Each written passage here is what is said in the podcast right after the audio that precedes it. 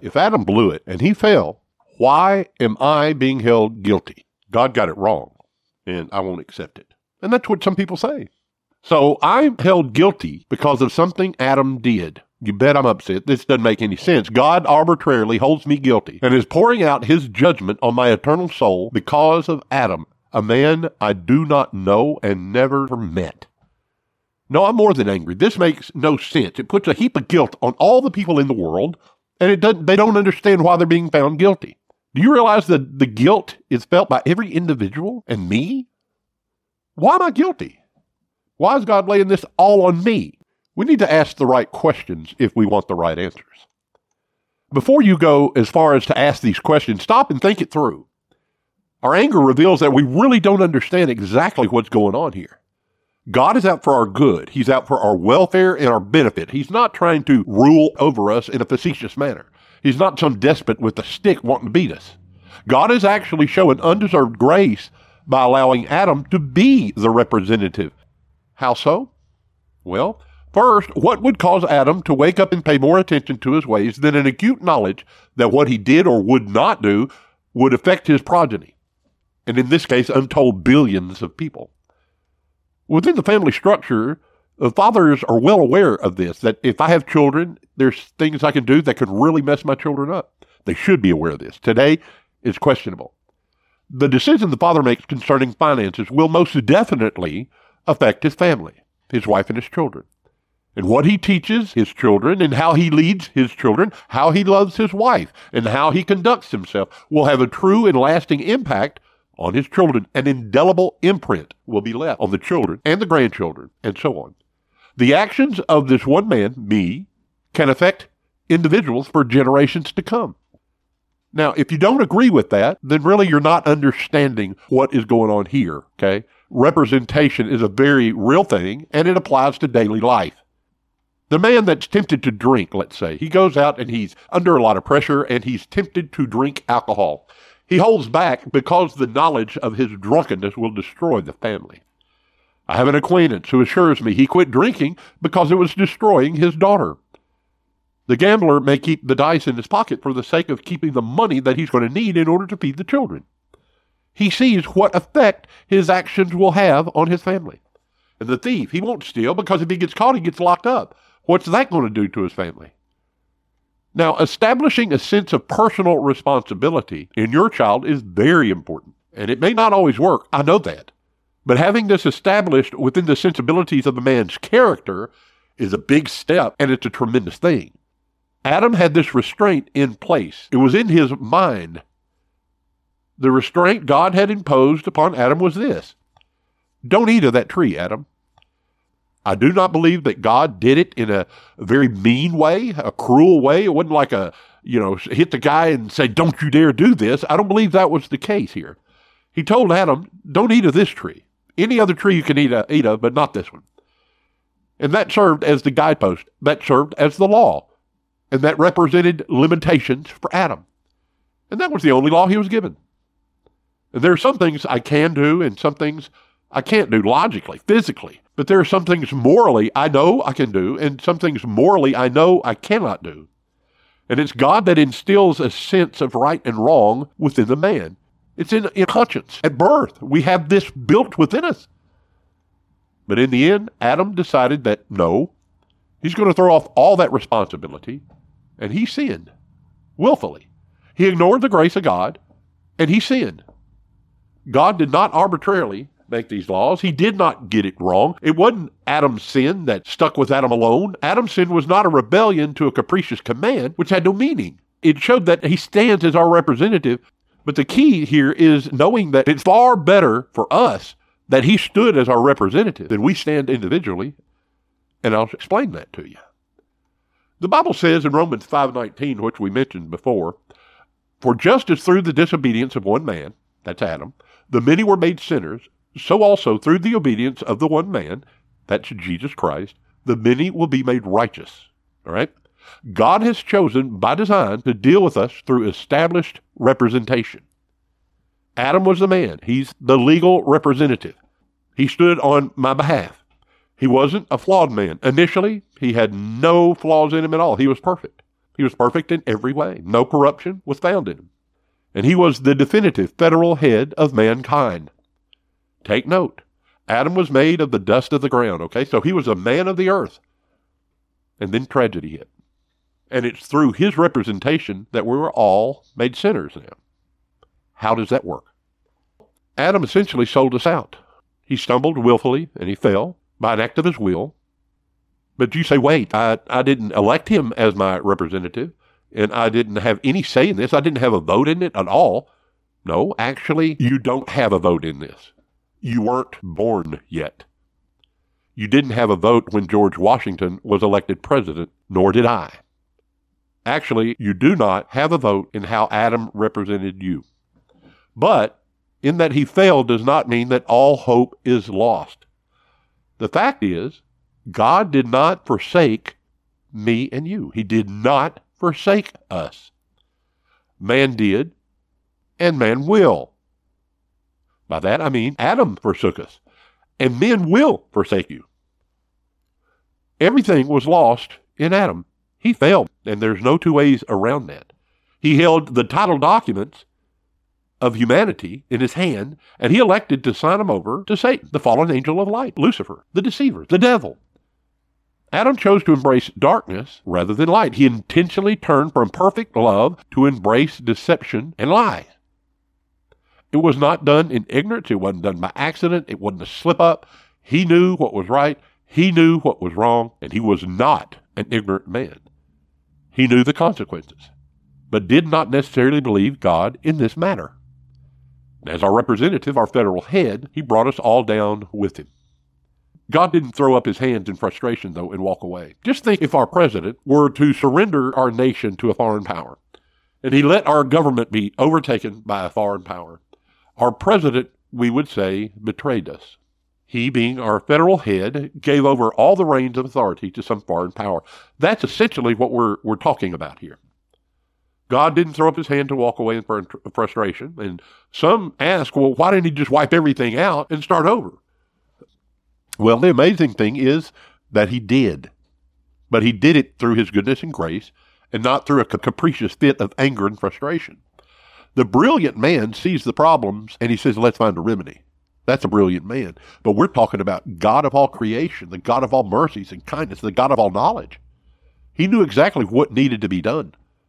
Man needed a new federal head, one who was sinless and one who could stand in perfection throughout all time without any interruption for all who were who uh, somebody who could stand for all who sinned and were bound in death. The Bible tells us that the soul that sins will die in Ezekiel 18:20. Well, you jump back real quick and say, "Well, I wasn't in Adam. I didn't sin." Hold it. Have you ever lied? Have you ever sinned? Have you ever done anything wrong against God? Well, then you're guilty. Why did you do that? Is it part of your nature? It is indeed. You chose to sin willfully, so that makes you willfully guilty just like Adam. You're acting like your father. The soul that sins will die. And furthermore, all men have sinned, and therefore they fall short in the qualifications. So no man has been found to be worthy of being the federal representative. None. No man. Nobody could hold that position. And another thing in, in what Paul is telling us in Romans 3.10, he says that no man seeks God. So there's nobody looking to take the place that Adam vacated but God. What a wonderful phrase. There are people who suffer and struggle. They don't have anybody to call upon. They feel the guilt. They don't have anybody who's going to stand for their cause. They feel so alone and isolated.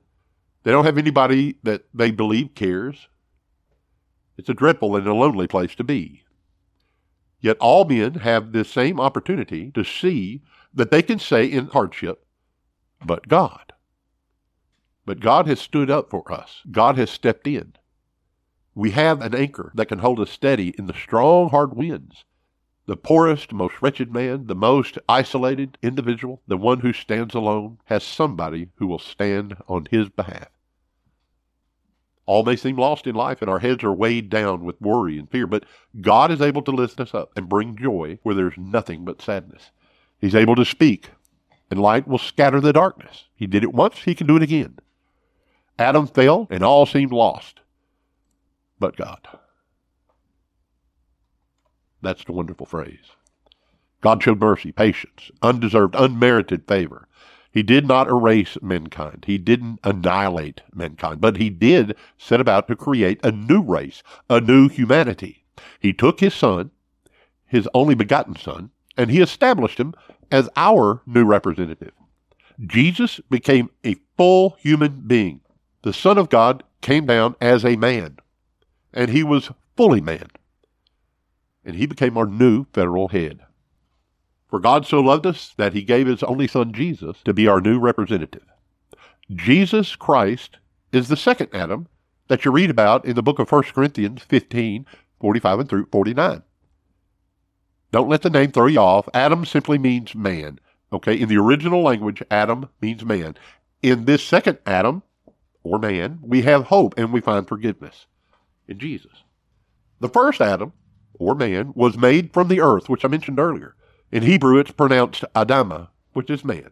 And this means the first man was a natural man of the earth. The second Adam, Jesus, was from heaven. He came down from heaven. Now imagine this. Suppose you had to stand on your own and every offense had to be explained. And for each offense, the stated judgment stands. The wages of sin is death. Now, you want to argue you don't stand in Adam. Adam's sin was Adam's sin and not yours, so you answer for your own sin. Okay? Now, judgment comes and you're standing before God, and He's going to open up a book and He's going to say, Well, let's see. And He names one sin. You got to defend yourself. What's your defense? You have no defense. You sinned. That's one. Then there's two. And then there's the thousandth. Then there's 10,000. How do you answer for all these sins? There's no way. There's no defense. But if you had somebody who stood on your behalf that was absolutely perfect and innocent, and he said, Look, I'll stand for him, I'll pay the debt for him, knowing that the wages of sin is death, then you're freed by the representation of that one man. Right? Your guilt or innocence will be determined by the omniscient God who is just in all of his dealings. And if you don't have an excuse, if you don't have an answer, if you don't have any way to get that sin removed from your record, then you're going to be judged. And you can't stand before a holy God. He not only knows all that you've done, but he knows why you did what you did. So there's no excuse available. Thus it is written The first man, Adam, became a living being. The last Adam became a life giving spirit. But it's not the spiritual that is first, but the natural. Adam, the man, came first, right? The first man was from the earth, a man of dust. The second man is from heaven. As was the man of dust, so are also those who are of the dust. I'm just like Adam. I'm from dust, and I'm going to live like Adam. But those that are in Christ, then those who are of him are like those who are in heaven. Just as we borne the image of the man of dust, we shall also bear the image of the man of heaven. That's in 1 Corinthians 15, 45 to 49. You have to walk your way through this, think about it, go over a few times to understand it. But once you get a hold of this and you begin to understand that Christ is our representative now, you'll see that all of our sin is taken care of in Christ, not in me. I'm guilty. But in Christ, He covers for all my sin. He's forgiven me all my sin. And so when I stand before God, I point to Christ. We who abide in death due to sin, we can be made alive. Through the new birth, we're born of God. God in Jesus has created a new man to be our representative. John Stott, a pastor, refers to this as a new race. Now, some choose to be angry. If you want to, be angry. If you are, you're not understanding what the scriptures are saying here. I sincerely believe that this reveals our gross lack of understanding regarding the ways and the means of God's graceful intervention. God has no desire to destroy you. We're created for fellowship with Him. His desire is for fellowship with you. He longs for you in a way that we will never know. But in Adam, we were sold out. We sin now because it's part of our nature. And then we run and hide. Just like Adam ran and hid, we run and hide. We make excuses. But we say, no, no, no, Adam did that. I didn't do that.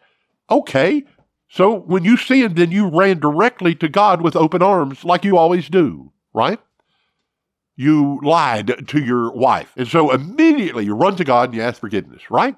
And you run to your wife and you tell her and you ask forgiveness, right? No. You run to hide. Given the right occasion, you run to God and you find deep fellowship. But if you want to embrace your sin, which we all do, you run and hide. Now you're saying it wasn't your fault, it wasn't in Adam, but that is saying, well, for my youth, all I've done is followed and run to God. Is that your confession? Well, no, it's not. Why not? Because you've chosen not to do it. Oh, well, I didn't know. Okay, now you do know. But you're not doing exactly what Adam did, are you? A man you didn't know as a child. But you did it anyway. You sinned anyway. God's moved on your behalf even when you didn't understand these things and you lived and lusted after sin. Rather than closing the door altogether, God sent his son, Jesus Christ, to stand in your place, to bear your sin. We can get all excited and have bands play and all this stuff, but nothing's going to move your heart or your mind better than the knowledge of this truth right here. God has forgiven us our sin in Christ Jesus. It's not by what you have done or what you can do. He sent a representative on your behalf to stand for you in judgment. And Christ bore your judgment. He took all of your sin upon himself. He became sin who knew no sin. God so loved you that he did this. Christ Jesus died for us. That's the amazing thing. That is the absolute amazing thing. Adam and Eve were literally holding the reins of all the earth. And there were no restrictions that we know of other than that tree, that one tree. Many said it was an apple tree. I don't know. Why an apple tree? I don't know. It's a fruit. All sorts of things have been said regarding the fruit. Some even say it might not have been a tree, but the Word of God says it was a tree. So I don't have any questions about that. It wasn't a berry bush or a shrub. It was a tree. And the tree showed a restraint to Adam. It was a reminder to Adam that he was not, he was not God. He did not call the shots. God did. He wasn't a co-equal or a partner to God. He was of the dust, and it was the breath of God that was breathed into his nostrils. He was created by God. And therefore, by right of creation, he is fully responsible to God. God created a being that was fully and absolutely dependent upon Him. And it wasn't out of a maniacal drive to show His power. He created man for fellowship, and He wanted to provide everything that the man would need. And I thought quite a bit about Adam and Eve lately. Of course, I study this and I read this. And one question I, would like to know is how long was Adam and Eve in the garden prior to their fall? And that's a question. Was it a year? Was it a decade? How long was it? One probability is this they hadn't been in the garden that long, and the devil came to them while they weren't that familiar with God. That's a possibility. It's just strictly a conjecture. But Satan hates rules and he hates restraints, and he came in after having heard God's requirements, and his method was and is to cast doubt on God's word. And that's one lesson we're going to learn through a lot of these studies is that the devil is out to destroy God's word so you don't have anything to trust in. And he's out to destroy any history about God and any knowledge that you might have about God. He wants to pervert everything you know about God. This is his method. He wants to convince men and women that God is not good, and therefore God cannot be trusted. God is holding out on you. Is that true? We're going to find this out as we continue our study in the origin of reason.